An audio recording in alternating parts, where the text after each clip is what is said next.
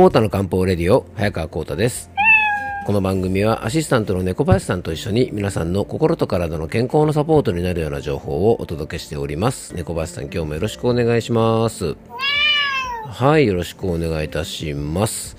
えー、前回までですね、まあ、人間の死に方というですね、えー、草壁陽さんのですね、著書をですね、あの、僕なりにちょっと読んだ感想というか、あの、思いをですね、ちょっとお話しさせていただきました。あのすごくですね、まあ、反響が大きかったというか、いろんな方からメッセージをいただきまして、あのね、僕も非常に嬉しいなと思います。ちょっとね、扱いが難しいネタかもしれませんが、あの、とっても大事なね、あの、お話だったんじゃないかなと思います。ね、あの、将来的にね、本当にあの、介護とか、えー、やっぱりね、終末医療っていううのは、まあ、どんな人でもね、やっぱりこう、向き合わなきゃいけない時期っていうのが、あの、来ると思いますので、えー、よかったらですね、まだあの、聞いてらっしゃらない方、あの、僕のね、まあ、読書感想文みたいな話なんでね、あの、興味がない方は全然スルーしてもらって構わないんですけども、あの、将来的にね、いろんな介護であったりとか、あとはそのね、やっぱりあの終末期の医療とか、まあ、そういったものに対して興味がある方は、あのよかったらお聞きいただけたらと思います。えー、そんな中でね、ちょっといただいたメッセージをね、今日はまずご紹介したいと思います。えー、養生ネームゆきちゃんからのメッセージです。えー、ゆきちゃんいつもありがとうございます。えー、コータさんこんばんは。えー、いろいろ言いたいことがありますが、今回は2点に絞りたいと思います。えー、ということでね、ゆきちゃんからメッセージいただいたんですが、今回はね、あの、ゆきちゃんが、あの、自らね、ちょっと経験したことをもとに、ちょっとお話ししてくださってますので、えー、メッセージの方をご紹介したいと思います。えー、ナースステーションでお母さんの延命治療をしないとサインしたとき、医師は決まっていたけれども、いざ名前を書こうとすると、えー、泣けました。泣きながら、えー、サインを書きました。なんだかお母さんは病室でまだ生きてるのにお母さんの命に人生に私がその時ピリオドを打ったように思えました。なんだか一人ぼっちになっちゃうような気持ちになりました。まあ後悔は、えー、ありませんでしたけどこんな風にバタバタした雰囲気の中で椅子に座るどでもなくこうやってサインするんだなって思いました。かけがえのない人の命についてこんな風にサインしてペロッと紙を渡すんだなとそんなことが病院では日常茶飯事なんだろうなと。えー、2つ目は、ポッドキャストでもこうして重く答えなどないようなことについて、えー、触れてくれて嬉しかったです、えー、見えないように避けて通ることもできるけど、当事者としてはもっとざっくばらんに、えしばしば当たり前の話として扱ってもらえると安心します。え孤立感を感じなくて済みます。気持ちが定まっていられる一助になります。またこういうテーマもたまに扱ってほしいです。決して楽な話、えー、決して楽しい話じゃないけれども、えー、重要だと思います、え、今日も配信ありがとうございます。えではまた、えということでね、えゆきちゃんメッセージをありがとうございます。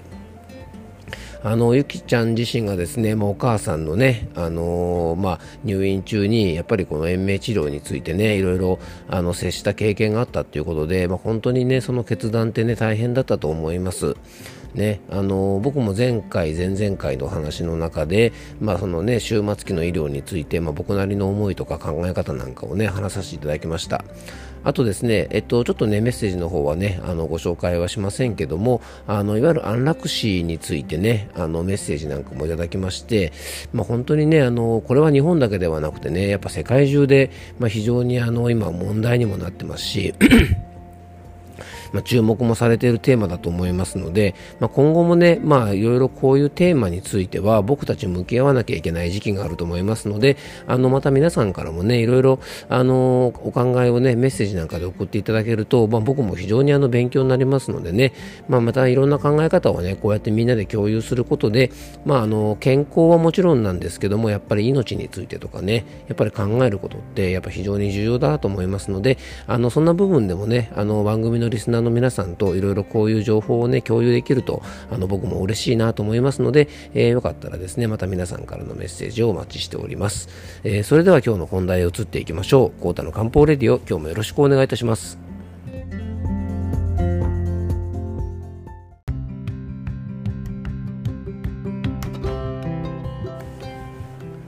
はい、えー、それでは今日の本題へ移っていきたいと思います。えっ、ー、と、本題の方もですね、えー、ちょっとメッセージの方をご紹介して、そのご質問にね、今日はお答えしていきたいなと思います。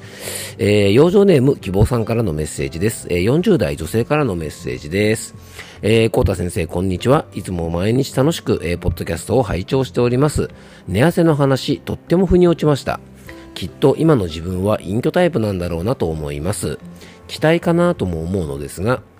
そして必ず夜中に尿意に目が覚めます寝始めてからだいたい2時間ごと時間が決まっていますたまに寝始めて4時間後とかに尿意で目覚める日もありますがそういう日は割としっかり寝たなぁと感じますえー、同じような時間帯に尿意で目が覚めるのは何が原因でしょうか？アドバイスいただけると嬉しいです。えー、ということでね、えーと、養生ネーム希望さんからメッセージをいただきました。ありがとうございます。えー、まずはですね、養生ネームなんですが、えー、っとですね、あの、コケコッコ毛だらけさんと名付けさせていただきます。ちょっと長いですかね。うん。まあ、意味はね、特にありませんが、あのー、まあ、なんとなくですね、あの、朝目覚めてしまうということでね、まあ、コケコッコということでね、コケコッコー、コケッコですね、結構ってこういうことでね、まあ、結構毛だらけ、猫灰だらけ、お尻の周りはクソだらけ、なんてね、あの、男は辛いよのトラさんがね、あの、よく言っていたすごく有名な工場がありますよね。あの、目覚めなのでね、えー、結構を、コケコッコに、えー、してみました。はい。えー、さて、えー、コケコッコケだらけさん。まあ、就寝中のね、トイレのお悩みなんですが、まあ、寝始めてからですね、2時間後ぐらいに、割とすぐにトイレで目が覚めてしまうということでね、えー、4時間ぐらい持つとしっかり寝た感じもするということなんですね。で、夜中に1回程度だと、まあ、夜間頻尿まではいかないと思うんですがね、あの、基本的にはね、夜間に、え、3回以上、え、トイレで起きるようなことがあると、一般的にはね、夜間頻尿と診断されます。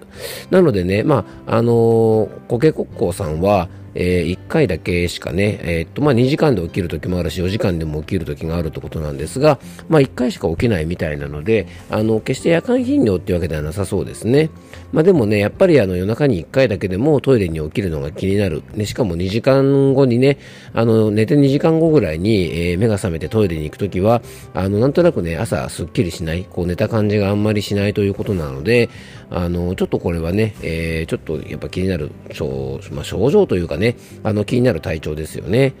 まあ、できればね、4時間ぐらい寝て、そこでトイレに起きるっていう日を増やしたいって感じかな。まずはそこですよね。なのでね、まずはですね、あの、コケコッコさんにちょっとお伝えしたいことはですね、えー、2時間で起きてしまう人、ね、あの、2時間で起きちゃう人、あとですね、4時間まで、えー、しっかりま睡眠が持つ人で、まあ、何かね、違いがあればですね、まあ、例えばね、こんな日は2時間で起きちゃうとか、例えばね、こんな過ごし方をした日は、まあ、4時間ね、あのトイレに起きないでも持つ。例えばね、えー、夜の水分量であったりとか、汗のかき方であったりとか、まあ、精神状態であったりとか、月経の周期であったりとかね、まあ、例えば、あの、月経前は2時間でいつもより起きやすいなとかですね、例えばですよ。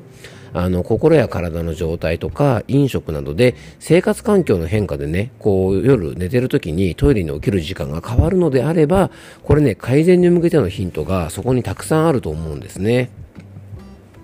また、えー、就寝してですね2時間とか4時間後にトイレに起きるようになったのは、えー、いつ頃からでしょうかね。まあ、今ね、まあ、40代ということなので、あの、昔はね、一度もトイレに起きない日が、あの、多かったけれども、例えばね、えー、こんなことでちょっと体調を崩してから起きるようになったとか、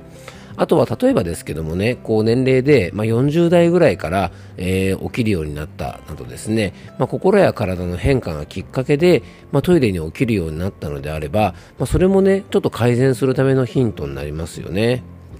で、これはね、あの他の不調にも言えることで、僕がね、漢方相談の時にとっても大切にしている、まあ、体や心がこうなると、こういう症状が起こるとかですね、えー、体や心がこんな状態だと不調が起きにくいっていうね、まあ、こういう情報があると、まあ、症状が起きやすい情報、状態にですね、しないように、まあ、養生法とか漢方薬を選べばいいし、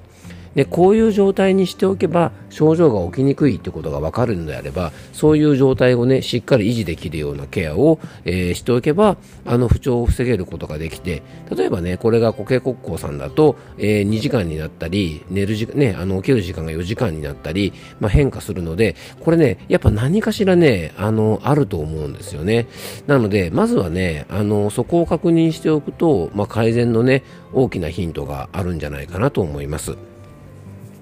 そしてですね、睡眠中に、まあ、排尿をしたくなるというね、まあ、そういうかんあの問題なので、例えばね、膀胱とか腎臓など、排尿するための機能に何か問題があるのか、あとはですね、睡眠中のことなので、睡眠自体に問題があるのか、えー、大きく分けると2つに分けられると思うんですね。なので、え、ー、とですね、ちょっとね、あのー、今回は、ここで一回終わりにさせていただいて、次回ですね、まあ、このね、え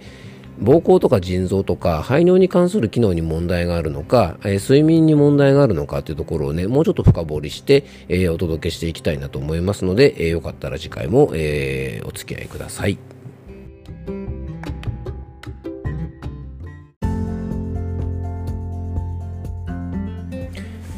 はい、今回もクロージングのお時間です。えっと、今日はですね、養生ネーム、えー、コケコ